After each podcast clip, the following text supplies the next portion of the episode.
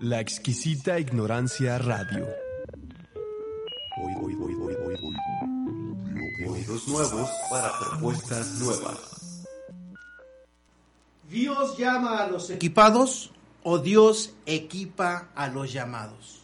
¿Se puede hablar de un predicador ineficaz?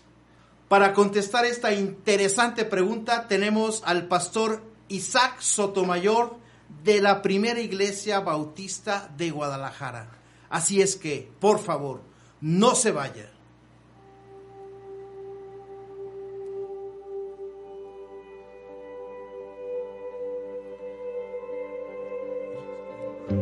Bienvenidos a la proclamación de la palabra en tus palabras, un programa en donde compartiremos el sentir, el pensar y el actuar de predicadores, líderes y maestros ante los desafíos que demanda el púlpito del siglo XXI.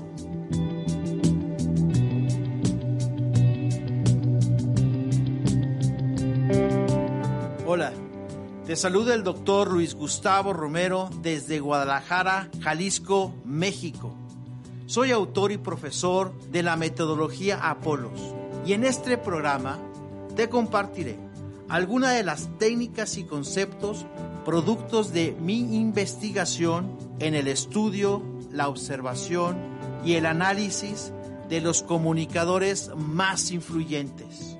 Es mi deseo que con la intervención del Espíritu Santo esta información te sea de bendición para transformar vidas a través de tus mensajes.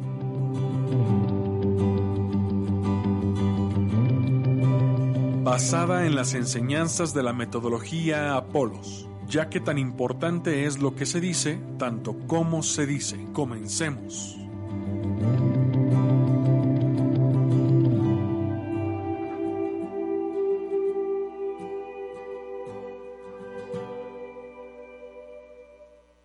Me siento muy contento de que estés aquí con nosotros. Muchas gracias por haber aceptado la invitación. Es un placer, Gustavo. Realmente un placer estar aquí y saludar a todos tus radioyentes o internautas.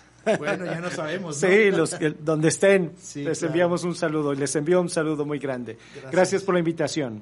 Gracias, Encantado. Isaac. Oye, me gustaría que nuestro auditorio, los radioescuchas, los radionautas, sí. escucharan un poquito de ti, quién ah. eres, a qué te dedicas. Soy Isaac Sotomayor, pastor de la primera iglesia bautista, casado desde hace 30 años también y en el ministerio 29 años aproximadamente. Tengo tres hijos ya mayores, uno ya casado, Asaf, mi hijo, el primogénito, después la princesa Ruth Elizabeth, ya ¿no? imagino. y después Otoniel. Y hemos este, estado básicamente en dos lugares ministrando. En la iglesia bautista y Esperanza por 15 años y en esta iglesia como pastor de jóvenes por 13 años y ahora como pastor titular de la iglesia por año y medio, dos, por ahí.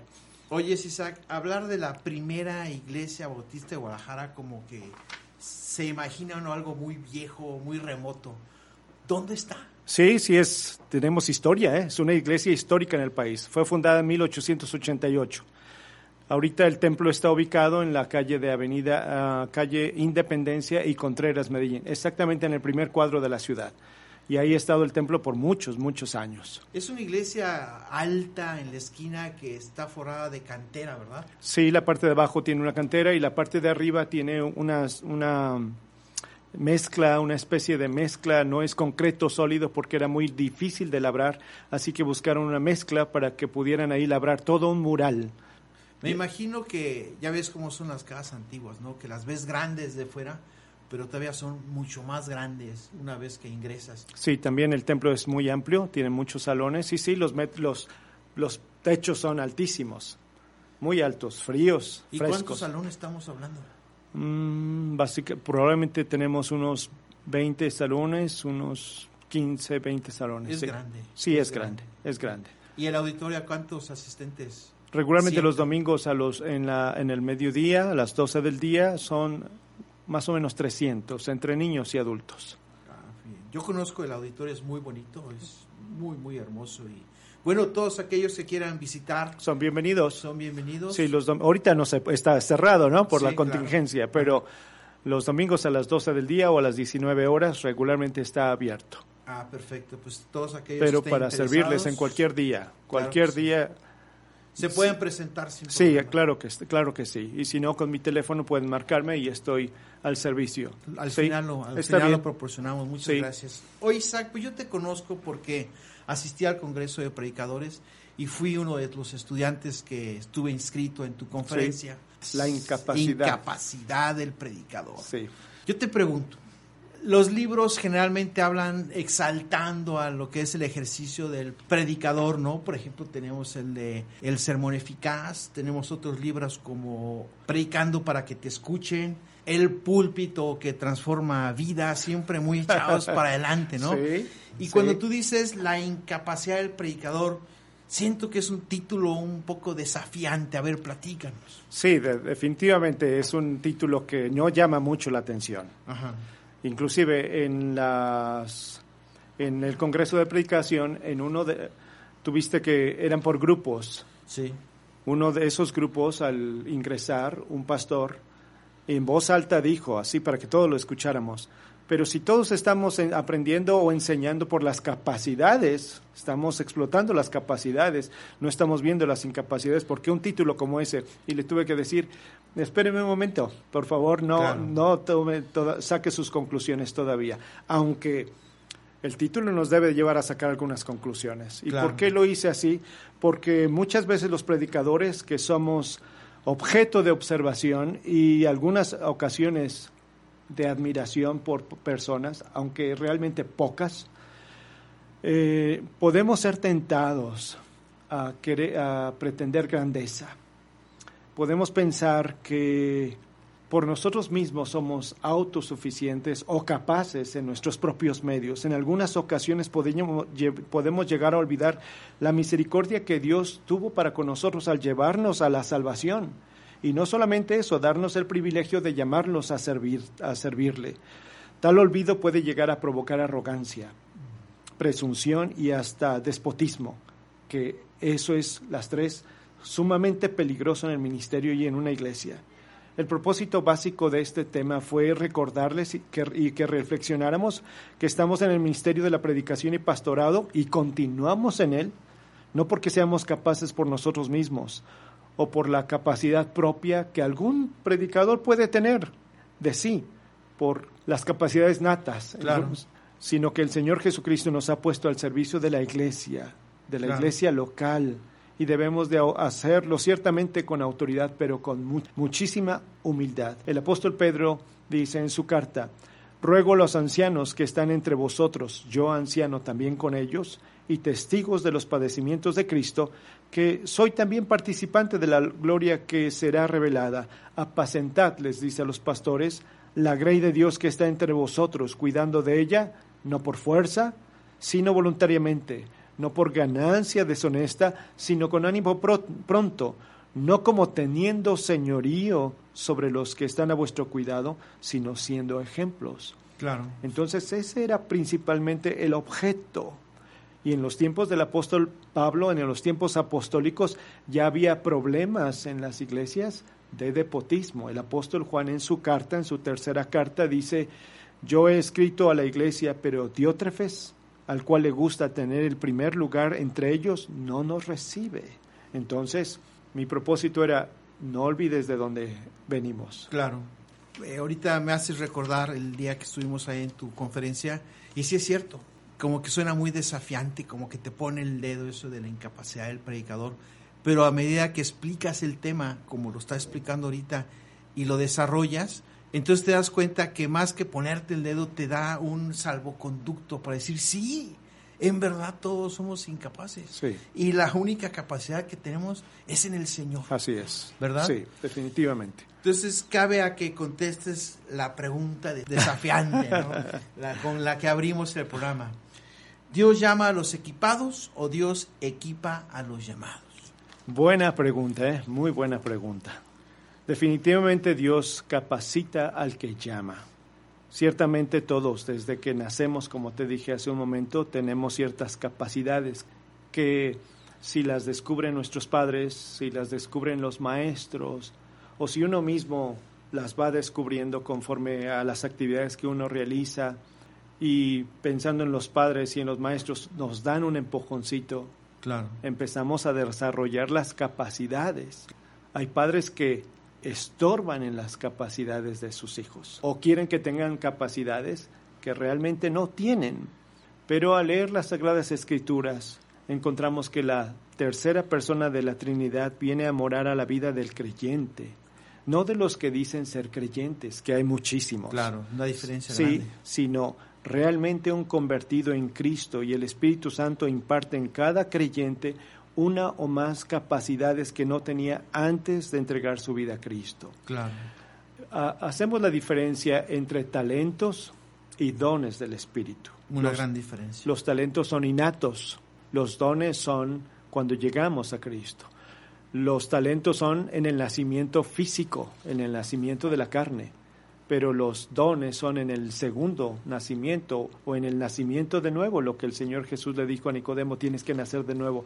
Allí el Espíritu Santo da capacidades y la Biblia les llama dones. Con ellos equipa a todos, no solamente a los predicadores, a cada creyente lo equipa para que todos de manera unida, armoniosa, sirvamos en lo que nos ha capacitado. Las escrituras enseñan que Él lo imparte conforme a Él quiere. El Espíritu Santo imparte el don conforme a Él quiere. Dice la escritura, a cada uno le es dada la manifestación del Espíritu para provecho. Y ahí me detengo tantito. Para provecho no de Él, sino del cuerpo de Cristo, de los creyentes, de los que son sus condiscípulos, consiervos Claro.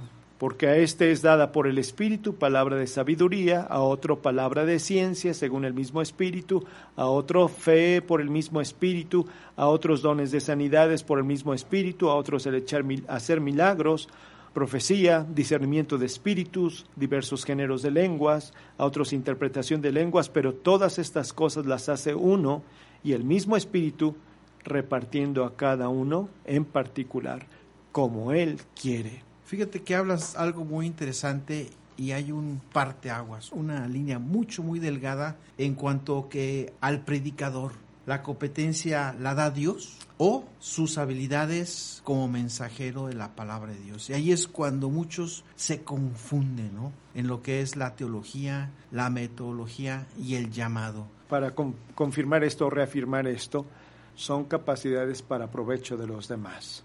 No son dones para gastar de manera egoísta. Por eso el, predicador no debe permitir que lo vean a él, aunque lo están viendo cada domingo, sino que su predicación lo- los lleve a ver a Cristo Jesús, los lleve a ver a nuestro Señor, a buscarlo a Él. Algunas veces en la iglesia, y es muy seguido, llegan y piden consejo, y e- es, es correcto, pero el predicador debe tomar la escritura y ir a la palabra y de ahí tomar la respuesta según la necesidad. Te voy a trazar la línea un poquito más delgada, Isaac, aprovechando lo que nos estás compartiendo. ¿Un predicador es comunicador? Hay diferencias, sí, hay, hay grandes diferencias. Déjame decirte por qué te pregunto esa pregunta. Porque generalmente le dices a un predicador que eres un orador. ¿no? Y yo le pongo el ejemplo. A ver, dime, ¿tiene pico de pato? ¿Tiene plumas de pato? ¿Ya sé cuá, cuá, qué es? Y después, a ver, está enfrente de unas personas, tiene enfrente su voz un micrófono y habla. ¿Qué Sí. es? Pues un orador, ¿verdad? Sí. Y como que el predicador no, no se siente conforme con esa descripción. Mm. Como que él dice, yo soy más que un comunicador. No me llames orador. Tenemos que definir primero entonces qué es un comunicador, no un comunicólogo, porque esa es otra cosa. Es otra cosa. Sí, un comunicador. Raúl Trejo del Arbre, quien es doctor en sociología por la Facultad de Ciencias Políticas y Sociales de la UNAM y es maestro de estudios latinoamericanos y licen- licenciado en periodismo por la misma, por la UNAM. También es, es investigador titular en el Instituto de Investigación Sociales de la UNAM. Él dice, el comunicador es quien busca divulgar públicamente contenidos. Sus objetivos es transmitir información por los medios de comunicación masiva. Eso es lo que él define. El comunicador entonces, saco por conclusión, tiene el propósito de siempre tener actualizada la sociedad en determinados ámbitos, sea cultural, político, deportivo, entretenimiento, ciencia, solo difunde. No quiere decir que es un periodista. Esa es otra cosa. Es otra cosa. Una cosa es comunicólogo, otra cosa es un comunicador y otra cosa es el periodista. Si ya definimos qué es un comunicador, entonces ¿qué, qué es un predicador? Y para definirlo tengo que ir al maestro de los predicadores, ¿no? Sí, al príncipe de los pastores, nuestro Señor Jesucristo. Claro. En la profecía de Isaías respecto al Mesías se hace saber que él llevaría a cabo cierta obra. Dice Isaías 61.1, El Espíritu de Jehová el Señor está sobre mí, por cuanto me ungió Jehová. Me ha enviado a predicar buenas nuevas a los abatidos, a vendar a los quebrantados de corazón, a publicar libertad a los cautivos y a los presos apertura de la cárcel. Dijo el Señor Jesús, me ha enviado a predicar. Entonces el Señor Jesús fue un predicador. Claro. Y si nosotros pretendemos ser predicadores, debemos de observarlo a Él porque Él es nuestro maestro. Claro.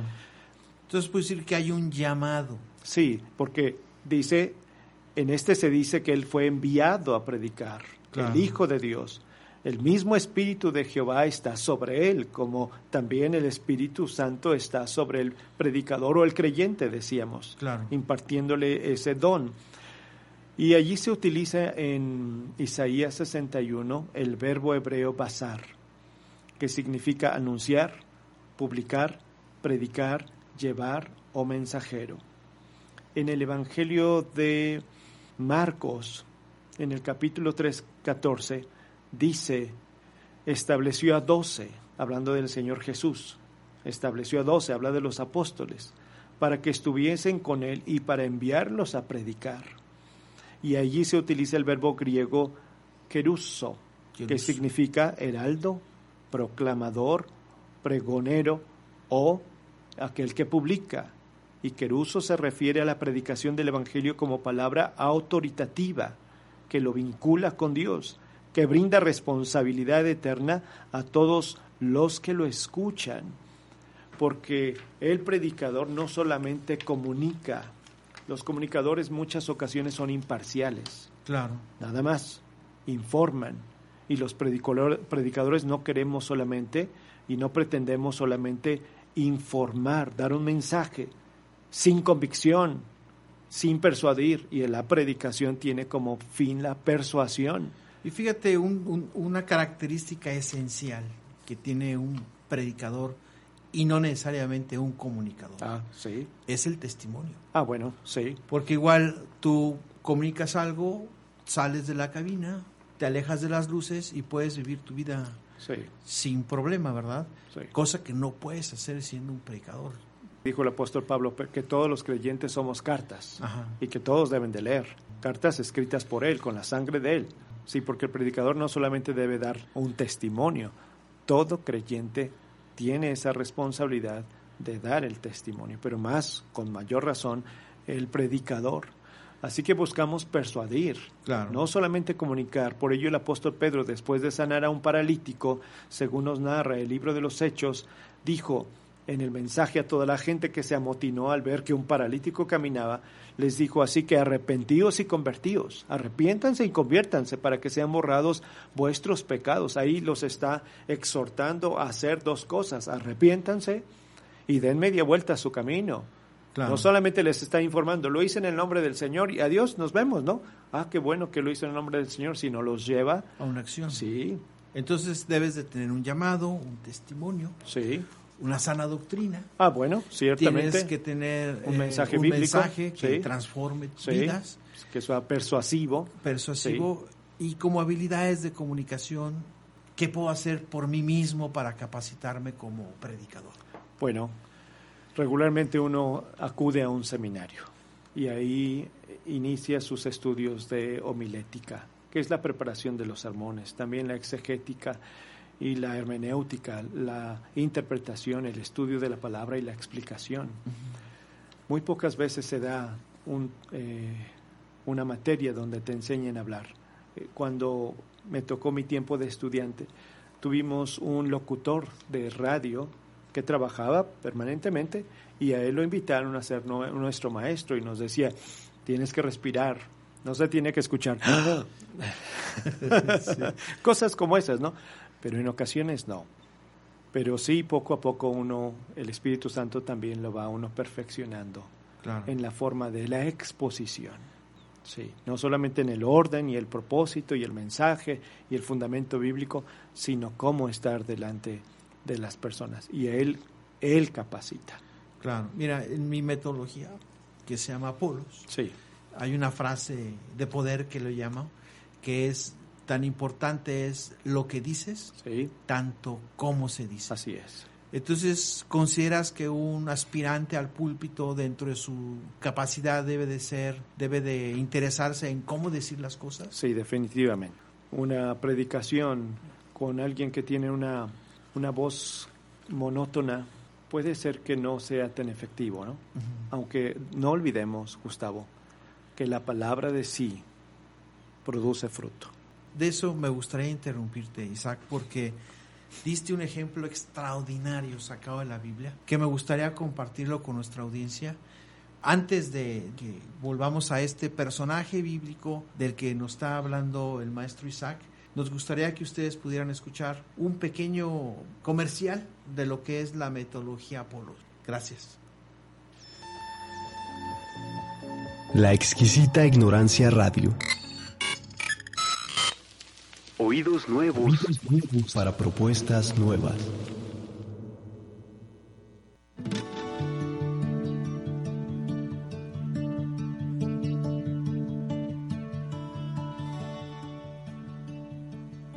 El 85% de los nuevos creyentes escogen una iglesia por la calidad de su sermón y el testimonio del pastor.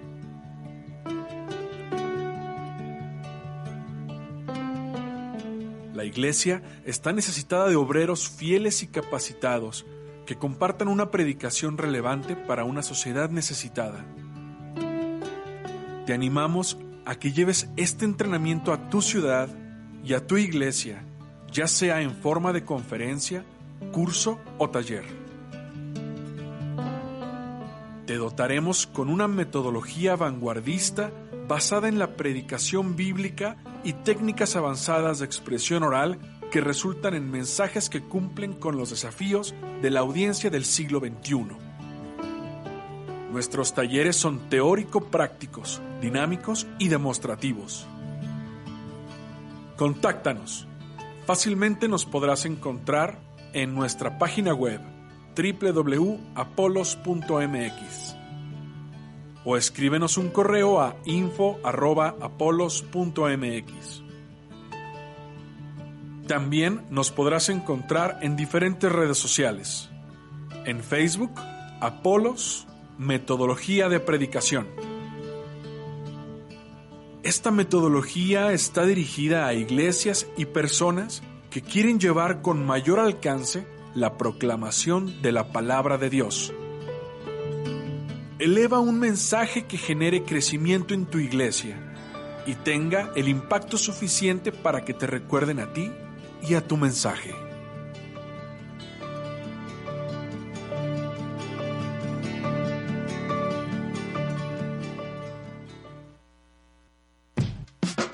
La exquisita ignorancia radio.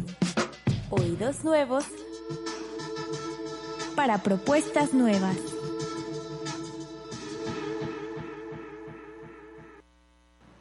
Tú, como bautista, te gozas en ver ejemplos sacados, extraídos de la Biblia. Así es que para aterrizar y poder ejemplificar, personificar lo que estamos hablando, que son conceptos, Sí. ¿por qué no nos compartes un personaje bíblico que refleje todo lo que estamos hablando? Puedo mencionarte al mismo apóstol Pablo. Él sabía que por sí mismo era incompetente. Él escribe dos cartas a su discípulo, que le llama mi hijo en la fe, Timoteo. Y en la primera carta le dice, doy gracias al que me fortaleció, a Cristo Jesús nuestro Señor, porque me tuvo por fiel, poniéndome en el ministerio, habiendo sido yo antes blasfemo, perseguidor e injuriador mas fui recibido a misericordia porque lo hice por ignorancia. Pero la gracia de nuestro Señor fue más abundante con la fe y el amor que es en Cristo Jesús. Su incompetencia, Gustavo, estribaba en sus malos antecedentes. Y todos los predicadores tenemos malos antecedentes. Los del apóstol Pablo dice, me tuvo por fiel, habiendo sido, sido antes blasfemo. ¿Qué diría en contra de Jesús? Me imagino. Y después dice, perseguidor, injuriador. Y vemos en la escritura que iba casa por casa arrastrando a los creyentes, a los del camino, no se les llamaba todavía cristianos, a los del camino, y los llevaba a la cárcel.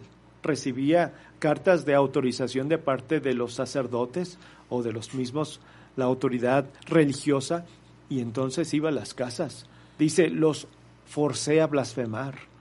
No obligas a nadie por las buenas. Algo tuvo que hacer. Terrible, terrible. Entonces todo esto él percibía y lo testifica aquí en la escritura, él me tuvo por fiel, o sea, no lo era, tuvo misericordia de mí. Ciertamente dice todo esto lo hice por incredulidad, pero el Señor, a pesar de esos antecedentes malos, lo llama al ministerio. Entonces ese es un ejemplo que puedo darte. Si pensamos en otro, aunque no fue literalmente un predicador, sino un libertador, es Moisés. Moisés. Moisés, Sí. por supuesto. Sí, Moisés se, se- se tiene el encuentro con Jehová en la zarza y le da la gran noticia, tú veas a ir a, a- a Egipto y vas a sacar a mi pueblo. Y él pone una serie de trabas o de, de pretextos o argumentos, ¿no? Bueno, se Válidos. en todo, física, Sí. moral, espiritualmente. ¿no? A él también lo incapacita sus antecedentes, había cometido homicidio. Claro. Y después dice, no solamente eso, dicen, dice, soy tardo para el habla. Claro, tartamudo. algunos traducen exactamente, no puedo hablar, soy tartamudo, me cuesta trabajo hablar. ¿Cómo iba a guiar a una nación? O sea, tenía incapacidades por todos lados. sí, además también Jeremías. Jeremías. Jeremías cuando le llama también el Señor y le dice, tú vas a ir, yo te escogí desde antes de que nacieras, desde el vientre. Y él le dice, no sé hablar porque soy mozo, soy un muchachito, soy un niño, soy Claro. un joven. Claro. Y lo reprende el Señor y le dice, no digas, no sé hablar. Bueno, entonces, siento que la mayor parte de los predicadores sabemos que tenemos esa incapacidad. Claro. Primero, nuestros antecedentes. No hay predicador que no pueda decir, no tengo antecedentes malos delante de Dios, porque rompería el mensaje bíblico. La escritura dice, no hay bueno ni uno solo Claro. no hay justo tampoco, ¿no? Entonces, los predicadores, en un momento dado, antes de llegar a Cristo, no lo buscábamos. Éramos malos, pero Él tuvo misericordia, Él nos buscó, no solamente nos llama a la salvación, sino ya en la salvación, por su gracia, nos da la bendición, la gracia sobre gracia de llamarnos a servirle. Claro. Así que sí veo en las escrituras personajes que sentían en su interior y se veían a sí mismos incompetentes. Pues el Jonás se me ocurre otro, ¿no? Eh, tal, tal vez él sería competente porque con una predicación ¿no? y, y muy sencilla de aquí a 40 días Claro. Nínive será destruida. Ahí habla de una rebeldía Un también, buen ¿no? Y si lo hizo incompetente para eso, se rebeló a la voluntad de Dios. ¿Y qué predicador que se revela la voluntad de Dios puede ser competente? Lo que decías, si no tiene una obediencia, un testimonio, ¿cómo va entonces a usar la predicación? Que al final la palabra habla, ¿no? Sí. Como sea. Sí, sí, hay un buen ejemplo de eso respecto a nuestra incapacidad, pero que la palabra produce fruto. Claro. Así como la lluvia cae en la tierra, dice la Escritura, y produce fruto, así su palabra tampoco vuelve vacía, tiene fruto en el corazón del hombre, aunque se puede sembrar una y no dar fruto porque cae, dice la Escritura, junto al camino, en las piedras, en espinos, pero una da fruto. Claro. Me recuerdo de... Los, los resultados son de Dios. Sí, definitivamente. Los recursos los podemos dar nosotros a nuestra mayor habilidad y capacidad, Sí. pero al final del día, los resultados, el Sí. fruto, los da Dios. Tú te has de acordar que dije en el Congreso de ese muchacho que su papá era pastor y tenía pues como responsabilidad y deseo ir a la congregación, era día de reunión, era día de culto o servicio, y iba a ir a escuchar a su papá predicar, aunque él todavía no era convertido, pero una gran tempestad, una gran eh, Nevada. nevada, gracias, le impidió ir Y su mamá le dijo, pues vete aquí al templo que está aquí a la vuelta. Si no alcanzas a llegar ahí, ve aquí a la vuelta, no dejes de ir. Y ahí va, muy joven, muy joven, y llega y tampoco estaba el predicador, tampoco estaba el pastor.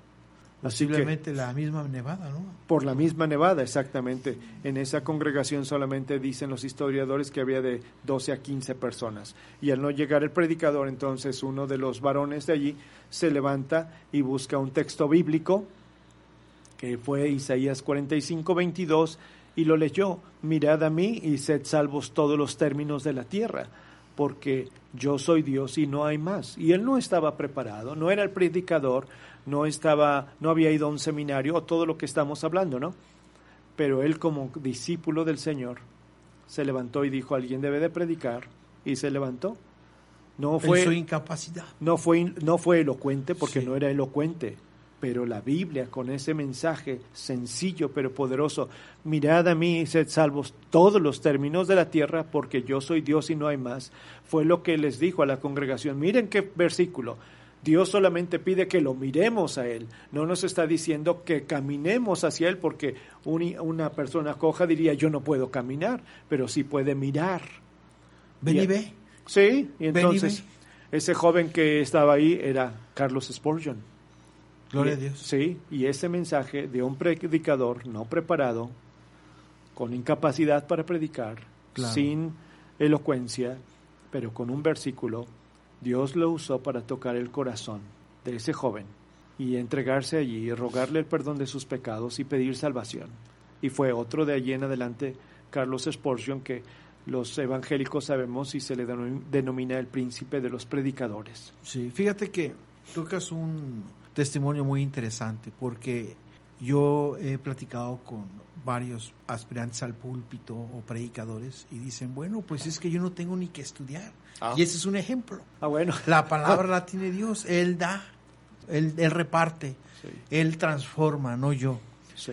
Pero hay que recordar que el mismo Spurgeon, que es el príncipe de los predicadores, se dice que leía Sí. cinco o seis libros por semana.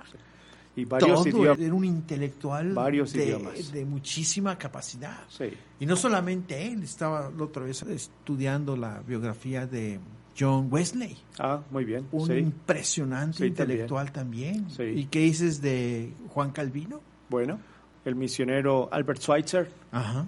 sí, premio Nobel de la Paz, y era Sí. un misionero que Era al fin de cuentas es un predicador. Claro. Moody, Bueno, otro. sí, Entonces, eh, no hay que confundirnos. Siempre hay que estar preparándonos porque es nuestro deber hacerlo, ¿no? Lo mejor de nuestras capacidades. ciertamente el Espíritu Santo capacita, Ajá.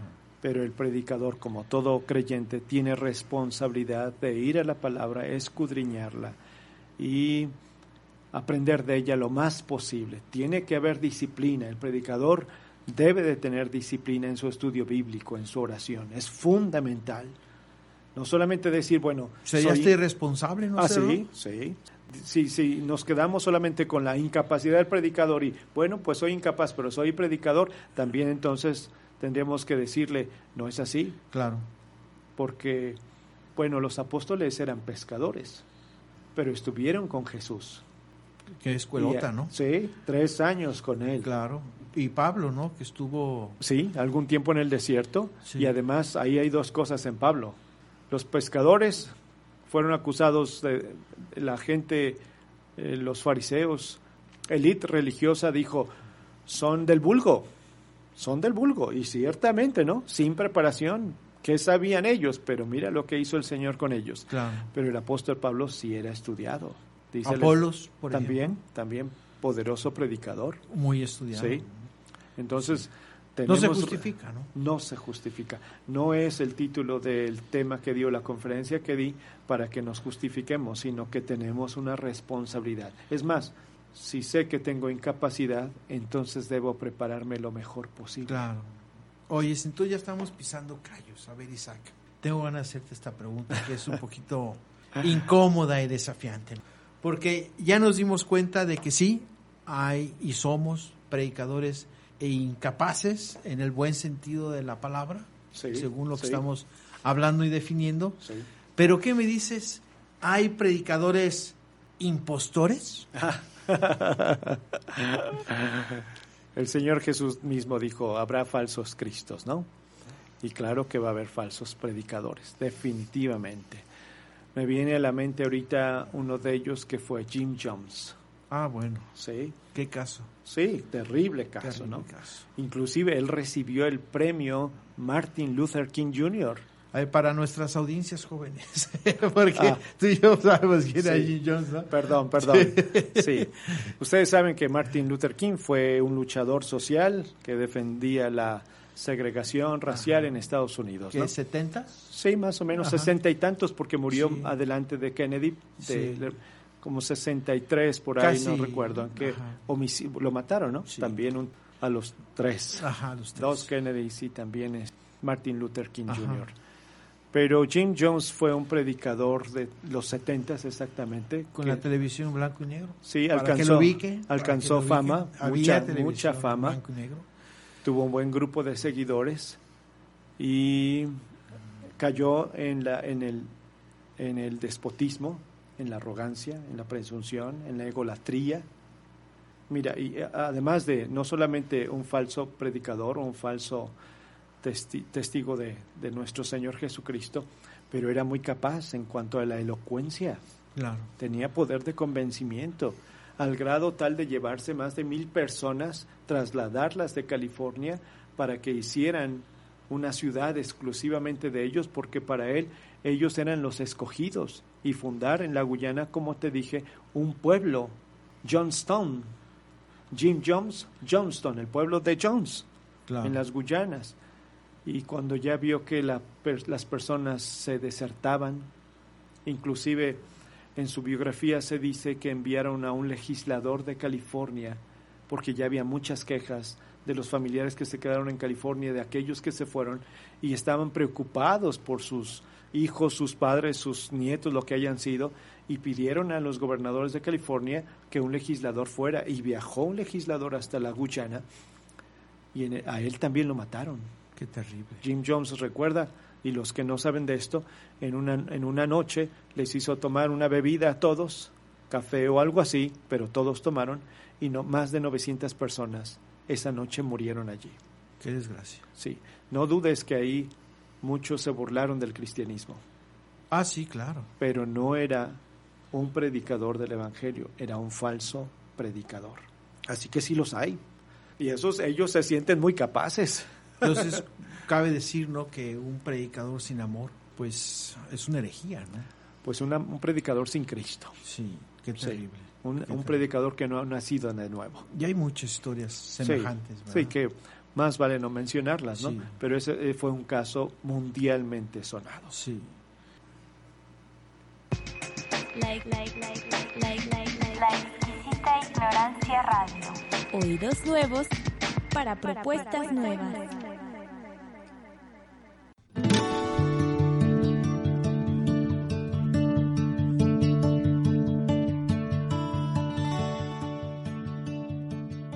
El 85% de los nuevos creyentes escogen una iglesia por la calidad de su sermón y el testimonio del pastor.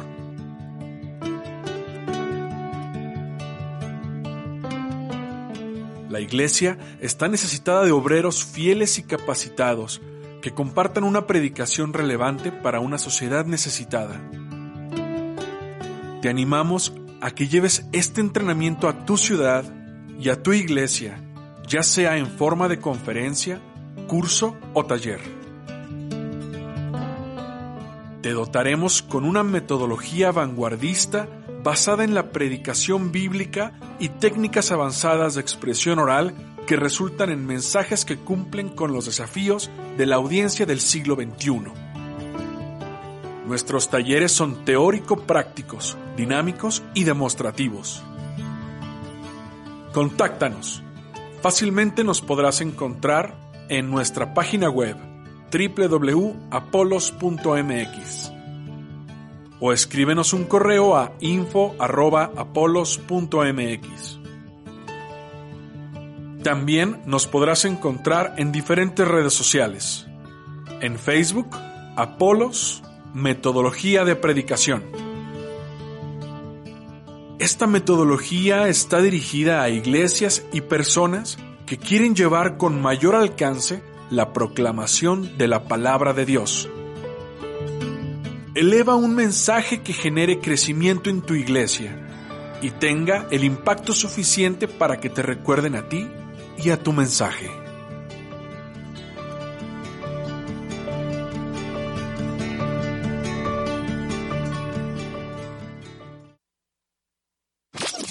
La exquisita ignorancia radio. Oídos nuevos para propuestas nuevas. Isaac, no me lo vas a creer. Se nos está terminando el tiempo. Y tuve que seleccionar una pregunta que no me gustaría irme sin, sin que no las contestaras.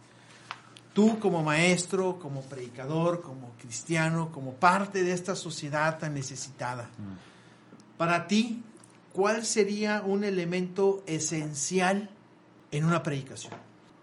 Otra vez debemos mirar al Señor Jesús, que es nuestro ejemplo mayor de predicación. Y quisiera remitirte otra vez a Isaías 61, versículo 1. El Espíritu de Dios está sobre mí, porque me, Dios me, me eligió y me... Bueno, te voy a leer la versión de traducción del lenguaje actual. El Espíritu de Dios está sobre mí, porque Dios me eligió y me envió para dar buenas noticias a los pobres, para consolar a los afligidos y para anunciarles a los prisioneros que pronto van a quedar en libertad. Dios también me envió para anunciar, este es el tiempo que Dios eligió para darnos salvación y para vengarse de nuestros enemigos. Dios también me envió para consolar a los tristes, para cambiar su derrota en victoria y su tristeza en canto de alabanza.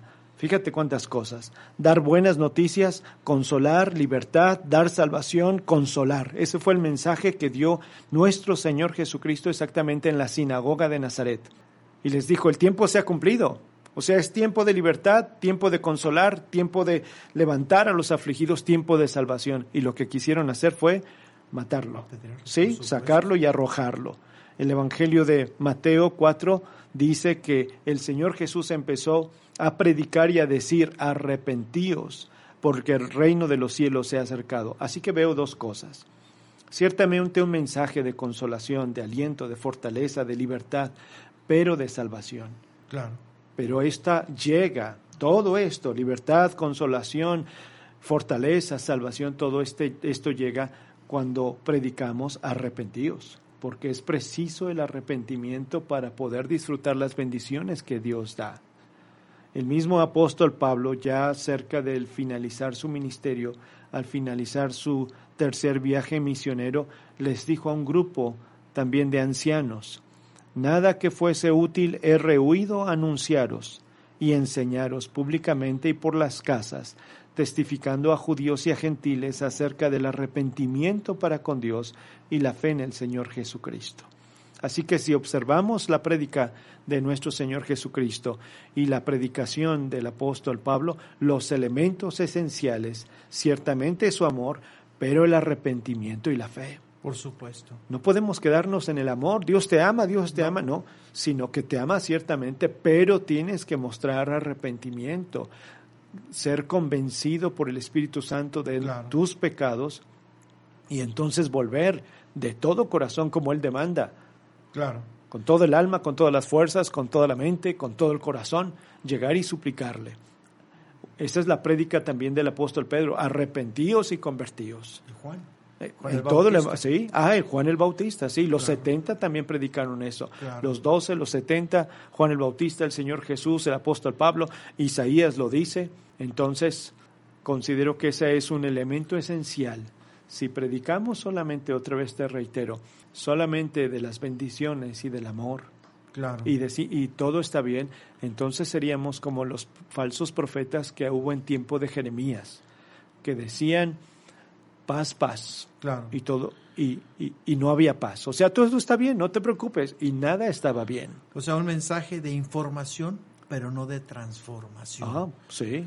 Fíjate que en la metodología Apolos precisamente hacemos esta distinción y decimos que para nosotros una conclusión, que es lo que generalmente el, el sermón tradicional te dice que hagas, ¿no? Una conclusión, termines con una conclusión. Y nosotros sentimos que es muy diluido.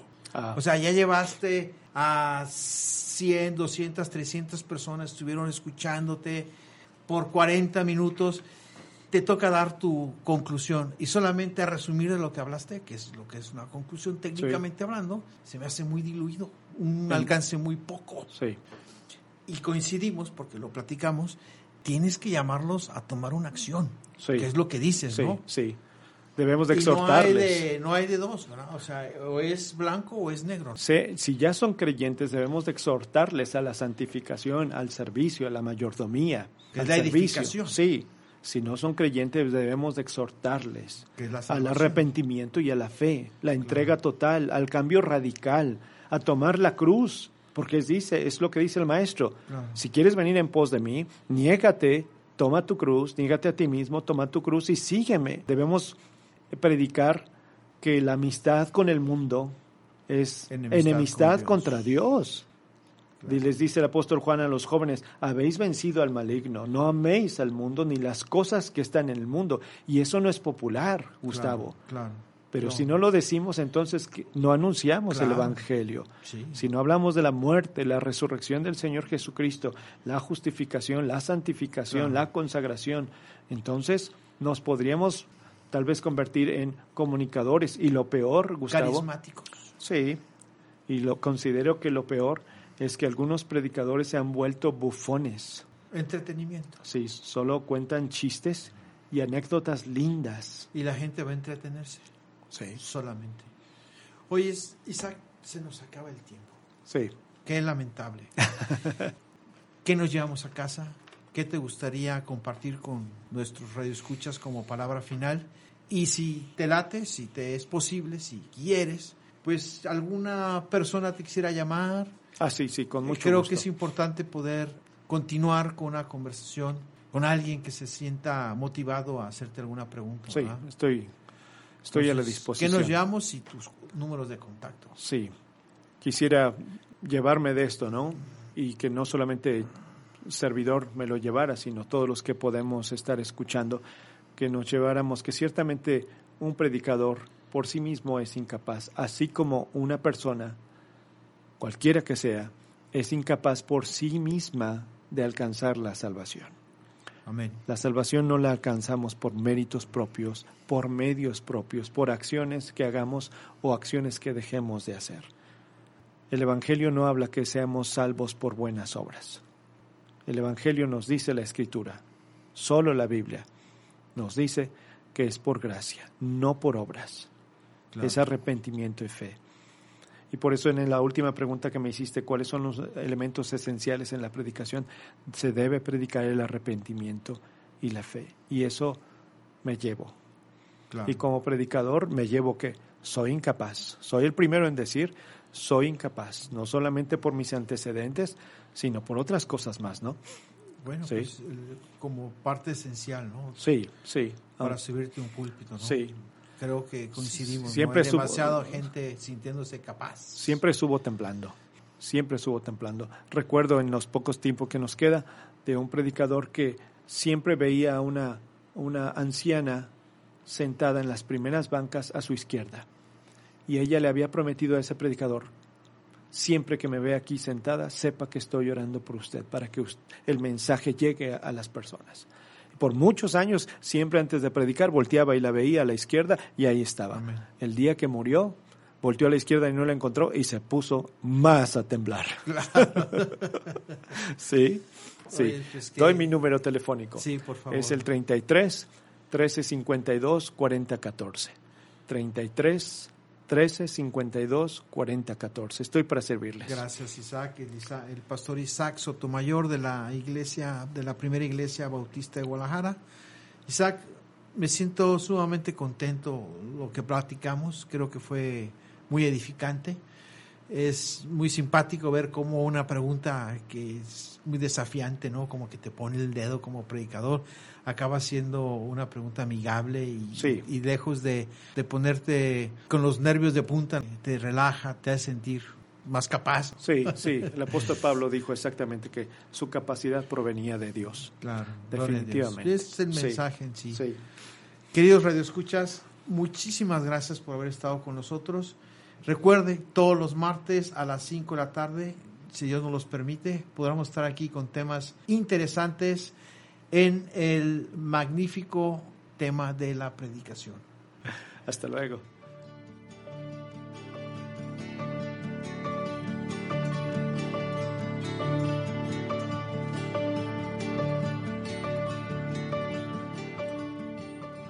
¿Qué le ha parecido el podcast de hoy? Si considera que este le ha añadido valor a su ministerio, le agradecemos que comparta y dé me gusta para que también sea de bendición para su comunidad.